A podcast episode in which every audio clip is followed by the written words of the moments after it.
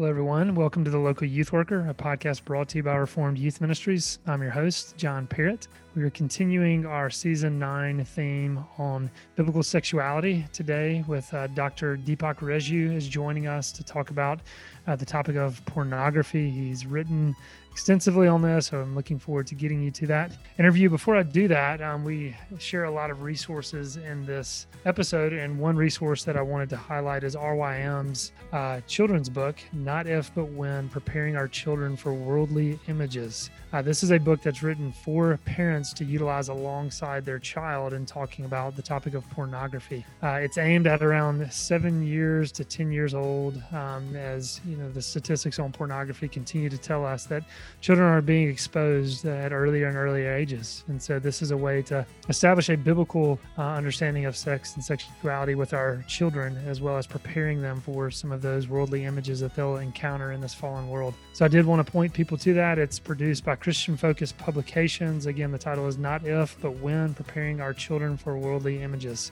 Right now, here's my conversation with Deepak. Hey everybody, welcome back to the local youth worker. Uh, today I have Joe Deegan with me. Joe, how's it going? It's going great. Thanks for having me, John. Yeah, absolutely. Uh, Joe is jumping on uh, to help me as we welcome uh, Deepak Reju to the podcast. Uh, Deepak, how's it going? Going good. Glad to be here. Yeah, thank you for making the time. Uh, D- Deepak is the associate pastor at Capitol Hill Baptist Church in Washington, D.C. Um, and remind me, how, how long have you been there now? Uh, well, I first walked in the doors in 1991.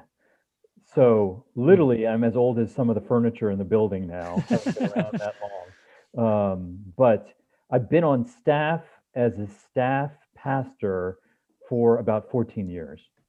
Okay. All right. And and what all do you oversee there? I know you you assist with some of the counseling that takes place there, um, but what are some of your other, your other roles on staff there? Yeah, we're hired as generalists, which means um, we try to avoid just being in our niches uh, or the areas of strength. So we'll do, I'll do weddings, funerals, lead worship, teach Sunday school, just all the things that a pastor normally does. But then I spend a lot of time doing counseling, uh, which which means I'm in front of people who are uh, having hard times with suffering and sin. Uh, I'll spend a lot of time training. So right now I have four different groups of members so tonight, six to seven o'clock, I'll meet with 10 members and I'm training them through material of Instruments of Redeemer's Hands by Paul Tripp. Hmm. Um, so it's a year long training we do for our members. And then I'll do a lot of work with um, family ministry. So children's ministry and youth ministry. I work with the staff, the deacons. Um, so right now, post COVID, as we're hoping to turn in the fall, we're trying to rebuild our children's ministry as it's been on hold for a while. So literally, I wrote a pastoral letter yesterday asking for volunteers to consider jumping back in. That's wow. another part of the job. Yeah, that's exciting to think about that starting to yeah open back up. Hopefully, return to some sense of normalcy. And I do want to let our listeners know, for those who remember, Charles Hedman, uh, who is on staff with Deepak Reju, uh, joined us on a podcast. As I think we were talking about teens and technology. Uh, he was on um, and so you guys work together. Uh, but Deepak is also an author. Um, he has written on uh, the topic pornography that we'll be discussing today, but he's in uh, the P&R series, 31 day devotional series, Pornography Fighting for Purity is a book that he's written. Uh, he wrote the book, She's Got the Wrong Guy Why Smart Women Settle. Um, and then On Guard Preventing and Responding to Child Abuse in the church. Uh, you've got other titles as well. We're going to talk about a forthcoming book on pornography um, that you have through P&R. Before I do that, I don't want to forget you were married to Sarah. Is that correct? And you have five children? Yeah, Sarah and I met here at the congregation. So we'll mark 20 years in October and five kids ages 17, 16 to seven, two boys uh, on the bookends and all the passion and emotion, three girls in the middle. All right. So yeah, you've got your own youth ministry and children's ministry at home. So you're a very very busy guy. Um, look, as we get into discussing your your new book uh, or forthcoming book, um, and I believe you said hopefully September October 2021. Yeah. Be looking for October 2021. It's it's they're hopefully getting it on the market. Okay, and it's a, it's a two volume series. Uh, I think the the working title right now, Rescue Plan: Developing a Blueprint to Defeat Pornography, and then Rescue Skills: Twenty Two Essential Skills for Restoring Freedom to the Sexually Addicted. Um, and again, you've written and researched a lot on this topic. And as we get to discussing pornography, um, I feel like it's important for us to define terms a little bit. I'd love for you to kind of help us um, define pornography as as well as as lust. Um, I, I, think back to a book written by Tim Chester, uh, "Closing the Window: Steps to Living Porn Free." Um, I always liked a, a definition that he gave. He says, "Porn is anything we use for sexual titillation, gratification, or escape, whether it was intended for that purpose or not." But I'd love to hear you just some of the definitions, ways in which you define pornography as as well as lust if you first think about um, let's see, first think about uh, let me let me start with addictions because uh, that's just going to lay out the the idea of what uh, pornography is 1st mm-hmm. I really like Ed Welch's definition of uh, addictions. He talks about desires run amok or voluntary slavery. Mm. Um, and it's really important to think about that because if you have your desires that overtake you or voluntary slavery, what happens is you don't give into all the secular terms at first uh, that that define how we think about addictions, but you begin to think about like where does Scripture speak into this issue, and what it's like. It, where is it that our desires overtake us and rule us? And so I tried in the book to think about ruling desires in our life how they overtake our life in general. But then I tried to think about uh, voluntary slavery. Voluntary, like I choose it, I make enough choices and, and I keep making that same choice enough to the extent that now I have enslaved myself to it. You actually let scripture begin to speak in. Desires run amok or voluntary slavery, because scripture speaks to the responsibility, the slavery, and the desires of our life. That's addictions more generally. Then we get more specific for pornography. Hmm. Um, so when, when we speak of pornography, we're referring to a person who views naked people through images, videos, and fantasizing about them. Uh, for their own selfish pleasure, or Christians arousing themselves by viewing someone else's nakedness, and usually also through uh, viewing their sexual acts. And nakedness and sex are exposed, self selfishly exploited, consumed by a bystander who's not their husband or wife. And you know, in today's world, there are ever expanding ways to engage in sexual content. So we're talking sexting, phone sex, reading about sex and trashy novels, erotica novels, anime, virtual porn. So there's a there's a wide array of things that are kind of expanding the sexual immorality and even pornography realm so what what I was associated with was just no internet and magazines. I mean that that that was the the 50s and 60s generation. Now you're talking about virtual pornography, where you're actually interacting with a person uh, over a camera live. So it has moved significantly mm. because of the changes in our culture and technology. Yeah, it's yeah, it is unbelievable, and it's I mean, as we'll get into um, specifically women and struggling with pornography, just how um, the porn industry has nuanced how they they market to, to, to females. Um, but again, I, I don't want to get too far ahead of ourselves. As, as we think about lust too, I did want to follow up, and then I know Joe's to jump in as well can you help us just with, with, an understanding of, of lust? I know we were created as, as sexual beings, and of course, post Genesis three, we're all sexually broken. Um, how, how can we, you know, properly appreciate beauty uh, before it spills over into lust? Can you kind of help with with some of that tension a little bit as well? Yeah. So one of the problems that I often feel like I run into is um, people have, having grown up in the church have such limited views of what immorality and lust is because they've heard most of their life, they've heard about uh, how the Bible preaches against sexual immorality appropriately. The, God warns against us going beyond the boundaries that He's set up for us for our own good. But one of the problems is nobody, or rarely, do they have a, a beautiful vision for God's intention for a, a God glorifying sexuality and, and the beauty that's intended in the gift that God gives us in sex. Um, so, what, what's often missing is a vision for what uh, God intends in sexuality.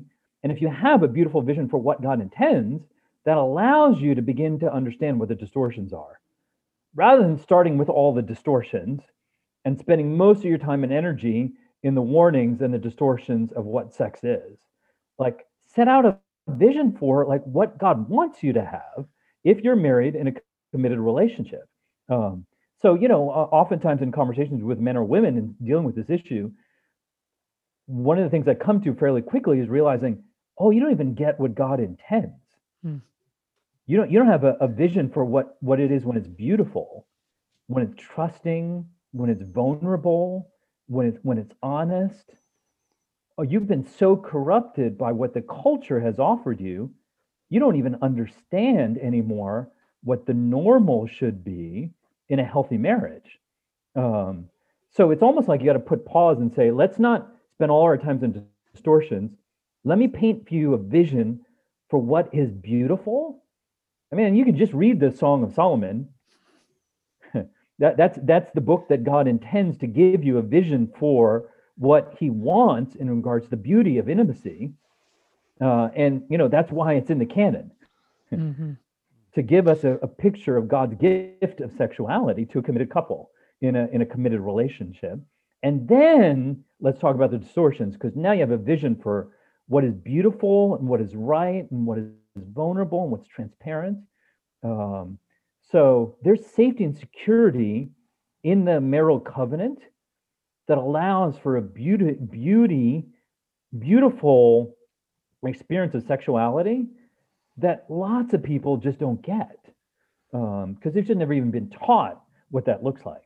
Mm, that, that's so good. And I just think of parents, youth workers uh, talking about th- this issue, starting with what's beautiful, starting with what God intended, giving them a proper understanding of, of what sex is. Because uh, again, as so many of them are just being raised in a culture where they're learning everything they know about sex and sexuality from the world. And so giving them this proper um, biblical understanding of sex first is uh, yeah just uh, to emphasize that in the home is is vitally important. Joe i, I want to get to can we build on that for just a second? Please please do yes. okay well so the generic parenting talk because you're referencing it.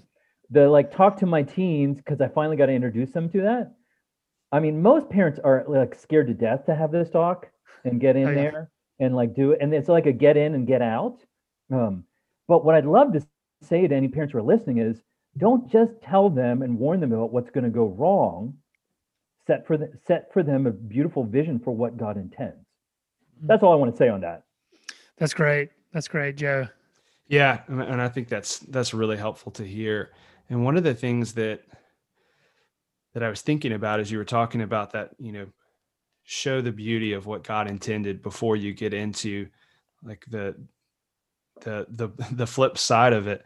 So what would you say for perhaps a culture, even a culture of people in the church who maybe that that beauty and that like what God intended that was never really taught to them and so all they got was this distorted view so it's they've kind of gotten the backwards approach to it at the same time feeling that shame and that guilt knowing that this indulgence that they've had is wrong but they've never really seen that the beauty that god intended. So it's kind of been given to them in reverse order. So how would you approach that? Yeah that's a great question. Yeah i'd say two things. One pr- go to a church that preaches the whole bible mm-hmm. um, because you'll never hear god's beauty if you don't have a pastor who will preach the song of solomon I mean, as awkward as it is on a Sunday morning to hear somebody preach on that, if you're committed to the full authority of Scripture, you're going to have a pastor who's going to come to that text, mm. uh, who's not shy about setting out that vision because he's committed to the whole authority of Scripture.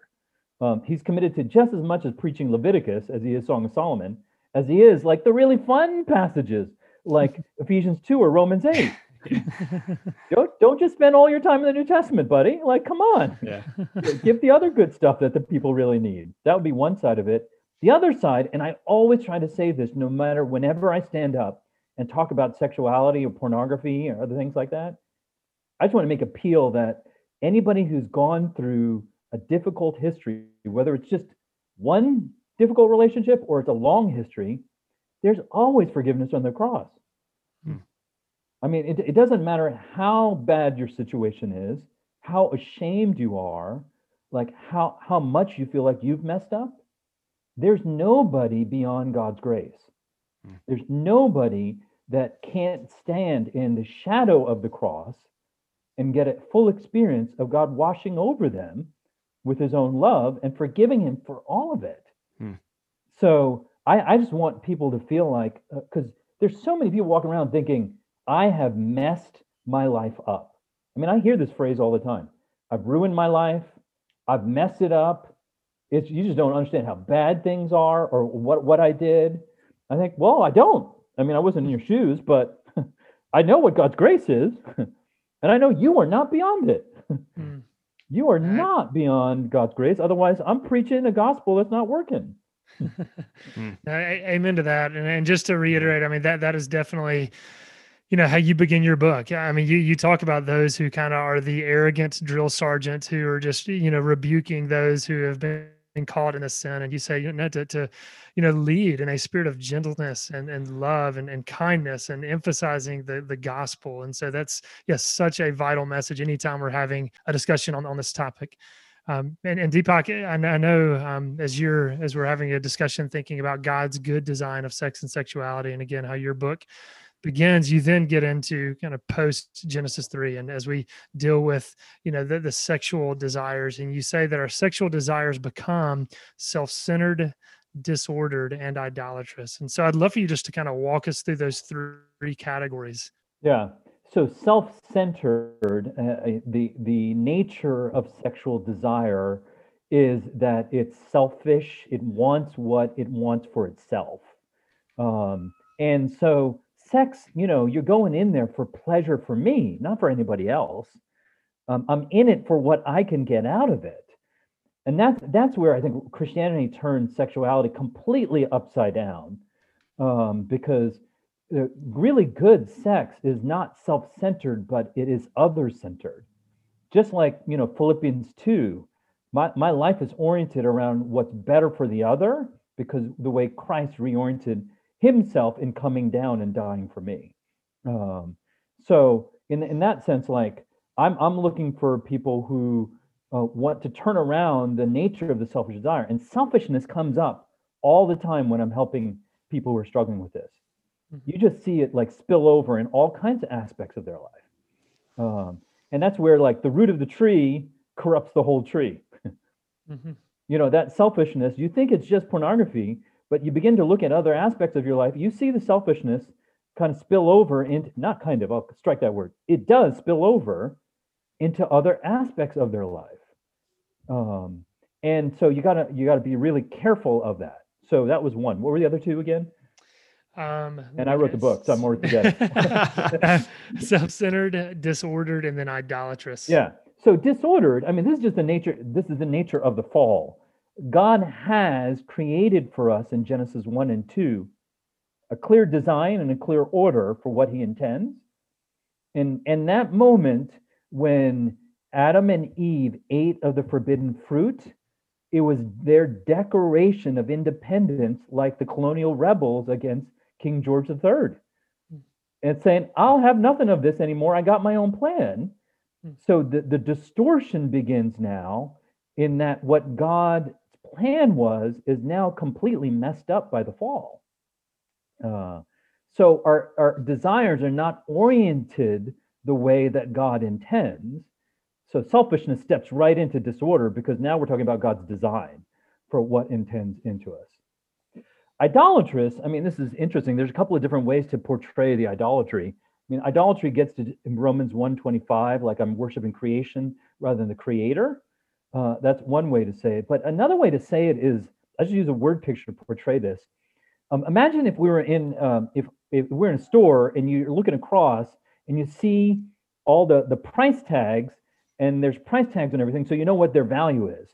Well, um, Matthew 6 21, where your treasure is, there your heart will be. Um, I can look across your life if I had the kind of vision that God has and see how you value everything in your life. Mm-hmm. And idolatry is when we're valuing things much more than they should be, when we give them a weight and order and importance that God never intended. And, and there are so many things in life that we give a weight and importance to that that actually implode because we assign it too much value we give it too much significance and god never intended that way so it's like i mark up the price tag you know it's, it's supposed to be uh, valued as a dollar but i value it so much i think it's worth like 40 million dollars. My whole life revolves around that. And i'm i'm i'm often pointing out that fact is like look you are worshiping. I had the conversation with a guy today. I said you have made this woman an idol. Mm-hmm. i had to say to a guy like you you you have made this woman an idol. And what's the what do you need to do with that? In my word picture is slash the price. Get, get get it down to the price so that you're you are the phrase i'll use you want to value what god values hmm. and you want to value it exactly the way god values it hmm. not any more not any less we want to measure it exactly the way or in, in regards to idolatry worshiping something in creation that goes beyond what god uh, goes beyond God, it, it competes with God, it replaces God, then I need to repent of that. Hmm. Um, so sex and everything revolving around it becomes idolatrous. It takes over uh, our life and it becomes a God replacement. It becomes overvalued in our life. And you see it, especially in the addict. The addict's life is overrun.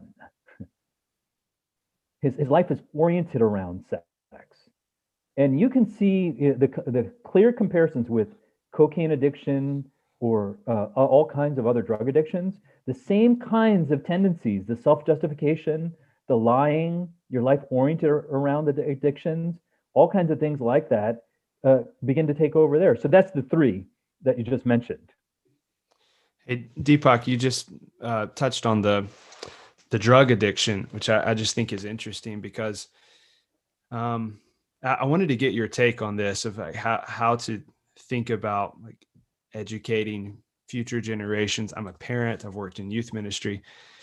Uh, I'm a millennial, and so I, I grew up in this gener. I'm a child of the '90s, where we did the the DARE programs, the drug awareness, uh, resistance education, I think is what it was. And so we were just hammered over and over again of just the destructive nature of drugs and how dangerous they are. And it had an effect on me. I don't know, like I can't speak for everyone else, but it it really kind of shed light on just how destructive and dangerous things are, regardless of the temporary pleasure it might bring. Um, would you say that any sort of uh, that you could kind of apply those principles to pornography? Okay, one of the things you were talking about earlier was, you know, the selfishness uh, tends to kind of take seek your own good for like momentary pleasures, and I just kept thinking about weighing these two things of like short term versus long term and that seems to be what we see in a lot of idolatry is um, taking something in the short term versus a, a, a better pleasure that god has given us in a long term and, and, and a lasting nature. And so how would you how would you approach teaching people how to weigh short term versus long term pleasures? Yeah. Yeah. Well you know um, it's a great question. I, uh, selfishness unto itself tends to be blind to the long-term eternal good. Hmm. Uh, it tends not to see like beyond it the parameters of its own selfishness. It's, it has a hard time seeing beyond those boundaries.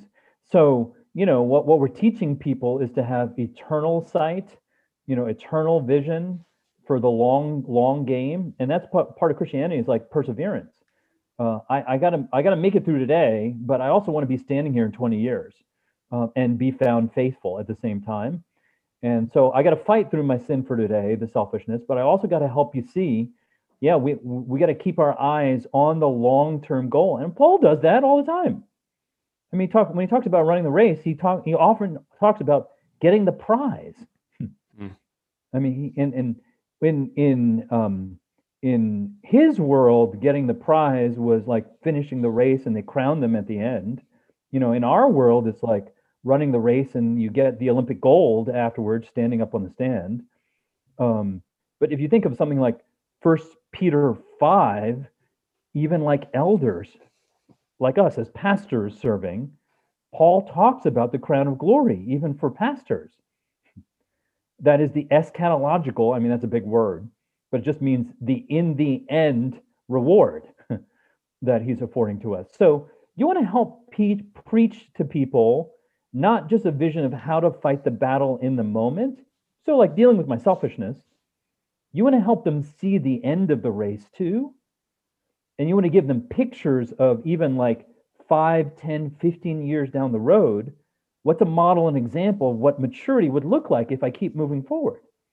So, kind of the end of the game, which is in, in, in this, the, the most basic way to help people understand that is preach about heaven. Hmm. Give him a vision of glory and what it looks like to get to the end. Like um, one of my um, best friends who ended up in um, ministry, and he's a pastor of a church in the other side of DC. Uh, I had the privilege of doing his premarital and officiating his wedding, and I loved it. First guy who came to me and said, "What I want you to do in the wedding sermon for my ceremony is I want you to preach about heaven." I love that. when else do I get to preach about heaven at a wedding? Yeah. uh, so it's like I want the, all those non-Christians there to see the glories of what it would be like mm. to be mm. with God. Yeah. That that's the end goal. But in between is like Colossians Colossians 1, 28, 29, Paul's great goal is for us to have maturity in Christ. So the in between is like hold out models for people of what this looks like if they're able to actually fight it and win. And I love that in our church, uh, a number of the elders who I've served with and actually been alongside. We we showed up in this church decades ago as single guys, and we're all now standing around each other, married with children and graying and losing our hair, um, and we're um, we're serving faithfully as some staff elders, some lay elders, but all kinds of struggles in our singleness, including pornography, we all battled, and the Lord has given abundant grace. So I can hold out these guys as examples to 20 year olds and 30 year olds who are saying, teenagers, even younger now, who are saying, like, I don't know what to do. It doesn't feel like this is ever going to end. I can say, you know what? I, I can hold out for you men who have fought this and who are on the side of 5, 10, 15, 20 years of being free. It's real possible. I mean, that's a. I'm. I'll get off my stump now, Joe. I mean, that was a longer, longer answer, but no, that's great. Yeah, when you start talking about heaven, it's kind of hard to just uh, stop that. Uh, yeah, no, that's that, that's that's really good. And and like something as you're you're even saying some of this, I'm thinking of the you kind of have your book divided into two sections. Again, it's it's two volumes, but then in that first volume, the, the two sections, and you we're talking about pornography and how uh, some of the unique challenges and various you know stages of life. You deal with singleness you deal with dating you deal with marriage you also deal with women issues you deal with children and teen issues. And again i know you wrote a book on dating as well. Um, i know we don't have time to talk about every single one of these categories but i'd love for you just to talk a little bit about maybe some of the unique struggles in, in dating as well as uh, you know having this topic of pornography and how it influences that or impacts that yeah yeah, you know, interesting. When we wrote about dating, my burden is one, because our congregation is full of 20 year olds. And so this is a, co- a common problem would be a young woman who was earnestly dating a guy, and then the whole thing came up. He, he shared that he struggled with pornography, and she didn't know what to do with it. Um, and I, I was a bit frustrated because I was looking around, I just couldn't find a chapter that just really explained what I would want to say to her about what to do if you're in the middle of that dilemma. Um, and to, to highlight it, my position, you know, some people will like it, some people won't, but here we go, is I think if a guy is struggling significantly and consistently with pornography, then he needs to work on that first before he gets committed into a dating relationship. He needs to clean that up first. Uh, am I saying perfect? No. But am I saying he has had significant progress so that it's not a consistent battle. And the older men in his life actually commend him and feel like he's ready for dating. Uh, that what I run into is guys who have been reckless, haven't dealt with it, don't really have much discipling, you know, or have been careless about it, and they get pretty far into a dating relationship. And for her, it feels like betrayal. the exact same words that couples who experience adultery in marriage use, I get girlfriends using when they this comes out in the dating relationship. The kind of betrayal. This is wrong. I feel violated. Um, when uh, when they find out their boyfriend's looking at other women. Um, and my warning to guys uh, is that this builds a really bad pattern for marriage. It sets you up really poorly because it breaks down the trust even before the commitment is is asked for. Uh, so how are we going to have a really good foundation for a solid trusting relationship if the relationship keeps stumbling into this issue of pornography? So I've had to slow couples down. I've been encouraged some couples to break up and get the guy to focus on cleaning this up before they get back together again. I've had to slow people down in getting engaged um, and saying, You're not ready yet. you need to deal with this because this will wreak havoc in your marriage. I bet uh, those are some fun conversations too. Oh my gosh. Well, this is why this is why this is why I'm a pastor, because you gotta you gotta deal with the hard conversations too. Yeah. Um, to care for them. But I'm but part of my incentive is I'm on the other end in the marriages that are wrecked by this. Mm-hmm. And so I see what happens when it and when it wheels its ugly head in the middle of a marriage. And so I'm trying to do the advance work. It motivates me to get back on the front lines and say to couples who aren't even there yet, like, no, clean it up. no, don't do that.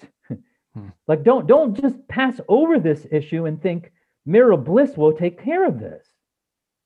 Do not think that just because you can have sex in marriage that the problem will go away. uh, and and so uh, uh, they they may never come back and thank me. They rarely do, but I'm trying to prevent for them years of consternation. And honestly, I mean, as a pastor, there's a little bit of selfishness in it because I know if I do that good work, it's for their holiness, but it's for my good later on because I don't want to actually be in the trenches with them in those hard moments. I want mm. them to have a happy marriage. Yeah. The bad part about being a counselor is people show up when their their most difficult problems occur, and I become their best friend at that moment. so you really don't want me to be your best friend. it's, it's, a great, not, it's, it's not a great tagline. A great tagline for counseling. You don't want me to be your best friend.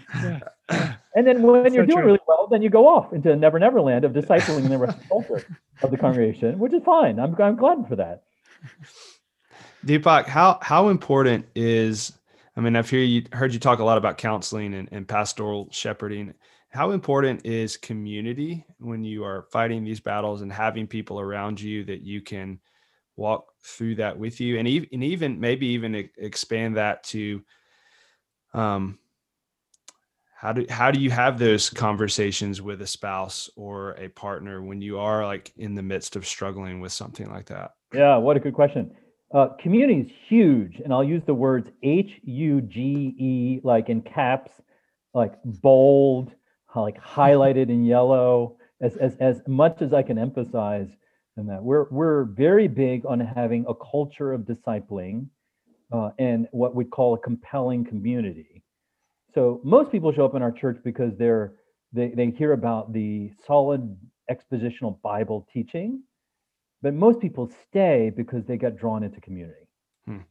Uh, they, they they fall in love with the community.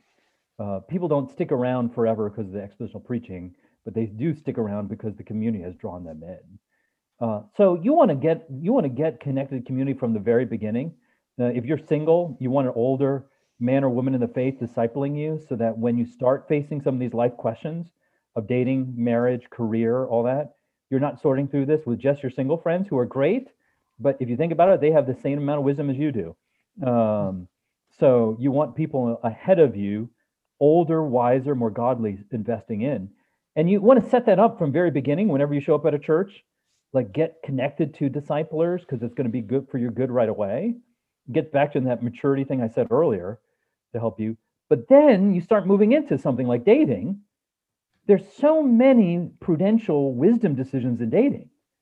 You got to figure out. There's lots of biblical clear principles, but there's a lot of decisions like do I keep my job? Do we move? You know, uh, wh- wh- when do we date? What stages? When should we get engaged? There's all kinds of questions that show up.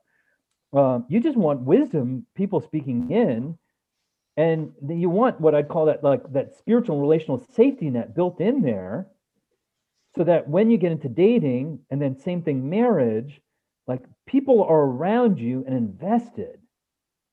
It's especially the case when sin shows up. You, I, I would rather um, have young men who are connected to uh, disciplers so that their wife does not the bear the brunt of their sin alone Hmm. when they get married. It's a it's a huge asset to a girlfriend to have other godly men involved in that young man's life so that she doesn't bear the brunt of dealing with his sin. Like there's an older man in the faith that's saying you need to clean up that porn. you can't keep moving forward. She doesn't need to be the one saying that to him. Um, and same thing in marriage. You know, a guy makes a stupid decision, looks at porn in the middle of marriage. He needs other godly men saying, What on earth are you doing? I love you, but let's fight this together. Um, his wife doesn't need to bear, bear, bear the brunt of this by herself.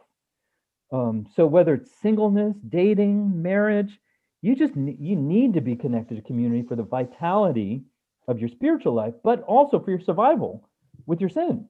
Um, and you got to establish that early. I mean, you got to go after it as soon as you arrive in a gospel preaching church and take initiative. Ask for it. Don't wait hmm. on people. Hmm.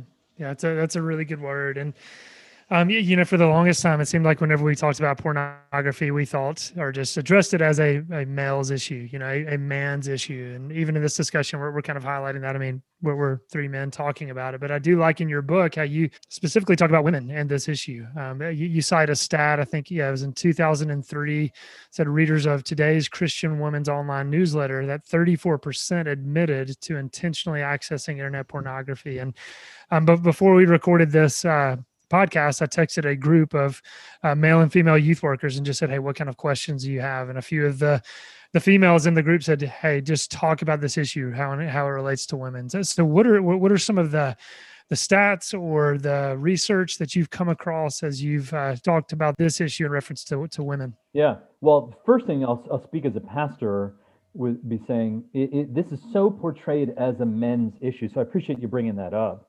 And that that chapter was probably the most helpful chapter to me uh, in thinking through it as a pastor because it highlighted all kinds of ways in which the issue is even different compared to men.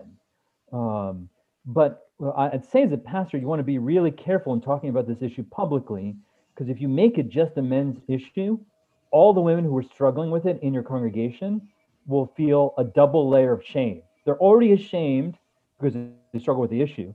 Now they feel ashamed because there's something wrong with them because it's supposed to be a man's problem. And yet they're struggling with it too. And so you, you, you want to be careful. And so we try to do that in the book. We try to we try to speak to men and women. We constantly try to refer to this guy struggles and this gal struggles. Um, and then we wrote a whole chapter on it, how women struggle compared compared to men. But then you get into other things like, um, uh, I'll, um, I'll mention one book that I thought was di- was dynamite on this subject was Helen Thorne's "Purity is Possible." Was really one of the best books I've ever read on addressing women struggling with sexual immorality. Uh, Helen dealt with the idolatry of it in women's life. She dealt with fantasy issues um, that women struggle with. And then the one thing that I grew in understanding is more of the whole realm of shades of gray and erotica. Uh, how it is a huge temptation. It's a temptation for men, but I'd say it's it's, it's a huge arena for women. So you're not just viewing things online, you're reading about it in a very explicit nature. Um, and that is same thing in a kind of Romans 13 way. You don't have to just see something. You could read about something and it feeds the flesh. It, it's another way to feed the sinful nature. And to, going back to Ed Welch's definition of desires run amok, you feed the desire and it continues to grow.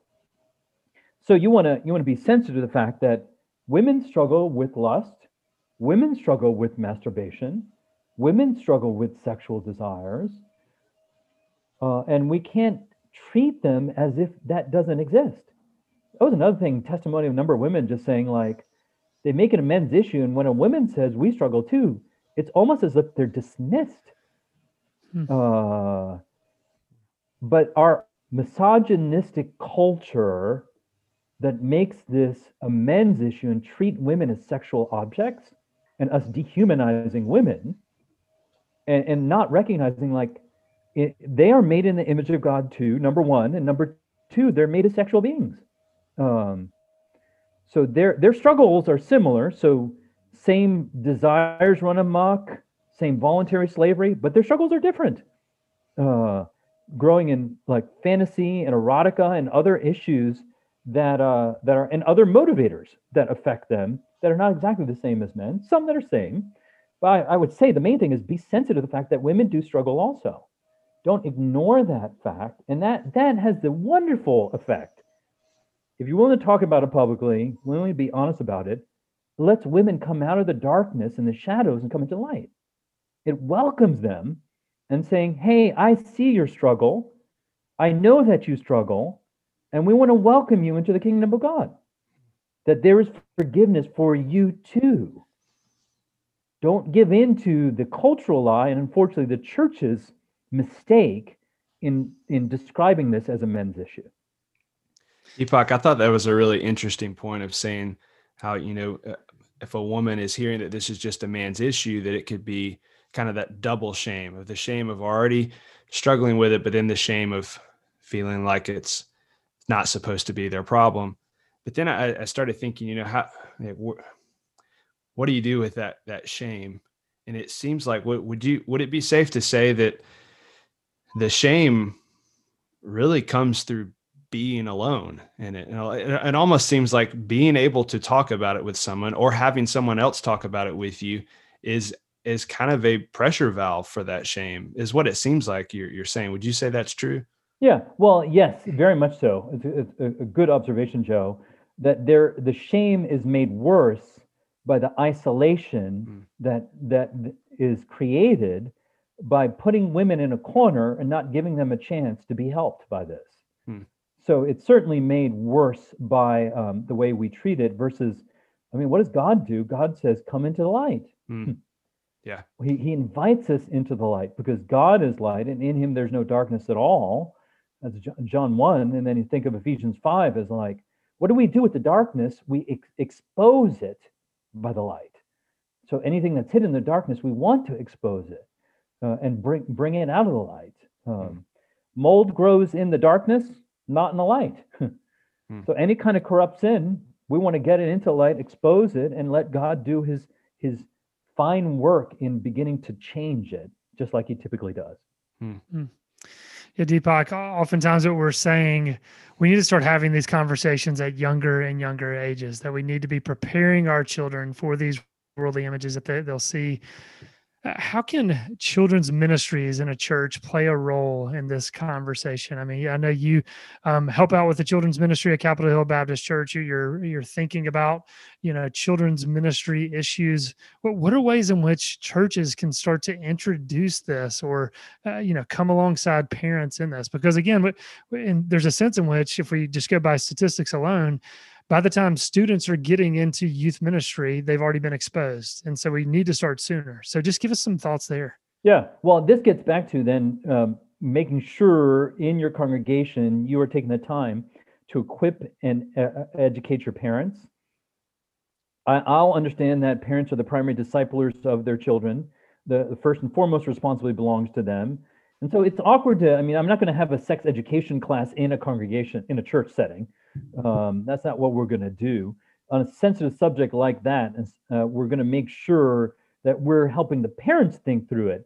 And parents, like I said earlier, like they they don't want they don't want to talk about this. It's awkward. It's hard enough to talk about their spouse about this, let alone their children. Um, and yet they fall behind because the culture is talking about it, and the culture is getting it to our kids earlier and earlier. So we want to get to parents and be able to help them understand how to build that vision of, a beautiful sexuality early, get out ahead of the culture, help your kids understand it. Um, and then um, not just do the the drop in when they're a teenager one time talk, I would want them to open it up and have a, a regular dialogue. It's not like we're talking about sex at the dinner table. That's not what we're talking about. But there's an openness that is communicated and a regular conversation that happens with, with your children so that they are able to talk to you about sensitive and hard things. If, if my kid stumbles, I want my kid to know me so well that the first instinct he has is to come to me and say, I need help, hmm. rather than hide and feel ashamed.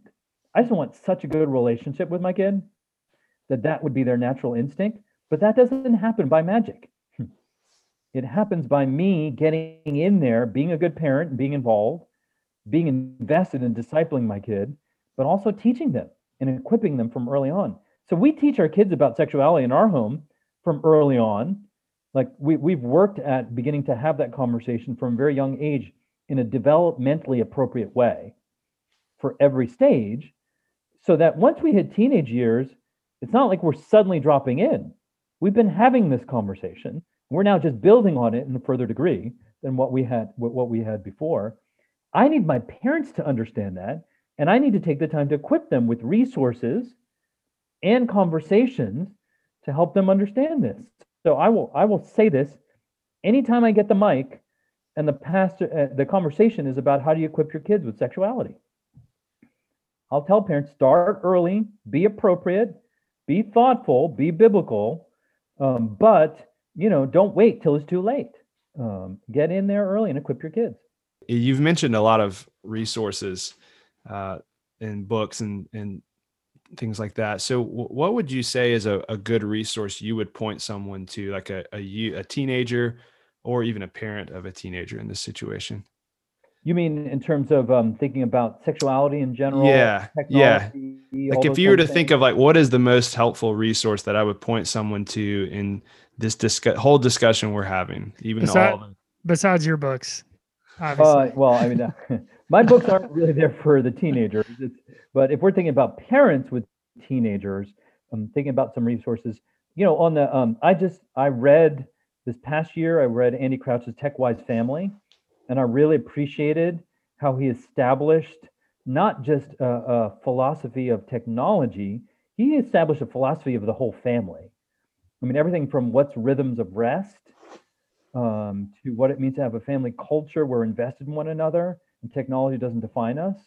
I just appreciate a lot of things.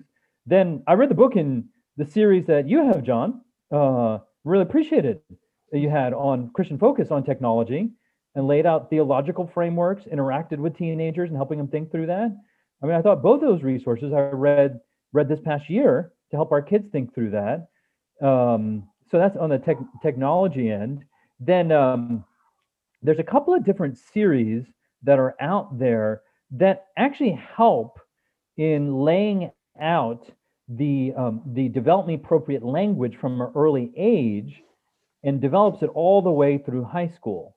So IVP has a series uh, by Stanton Jones, um, who was the provost at Wheaton for many years, where he and his wife wrote books from the earliest ages going all the way up, and then they have a parenting guide um, also. And then same thing, Concordia Press has had a series, same, uh, the exact same idea from a very early age, talking about sexuality and taking it all the way through high school. Um, and Concordia Press's series just has gotten a, a, re, a, a reboot. So they have new covers, updated information because it's been out for a while. Um, so uh, both of those series are actually really good resources by IVP and Concordia Press. And I can send you, I don't know if you have show notes or other things you want to attach later on, the exact titles um, for parents to be able to look up later on. Yeah, that that'd be helpful, and and we'll be sure to send you a check for mentioning RYM's book on the on the subject as well. So, so thanks thanks for saying that. But look, um, as anytime we bring a guest on with this, there's so many. I mean, I've got a list of questions I want to ask you, but I know we're, we're getting to time. But but Deepak, we appreciate you coming on uh, the podcast to help us talk about this massive subject just a little bit, and again, pointing people to your 31 day devotional with P&R dealing with this subject, as well as Lord willing, your forthcoming book, Rescue Plan, Rescue Skills, that will be coming out in the fall of 2021. Uh, but Deepak, we again thank you so much for your time for coming on today. Yeah, glad to be with you guys. Had a fun time talking.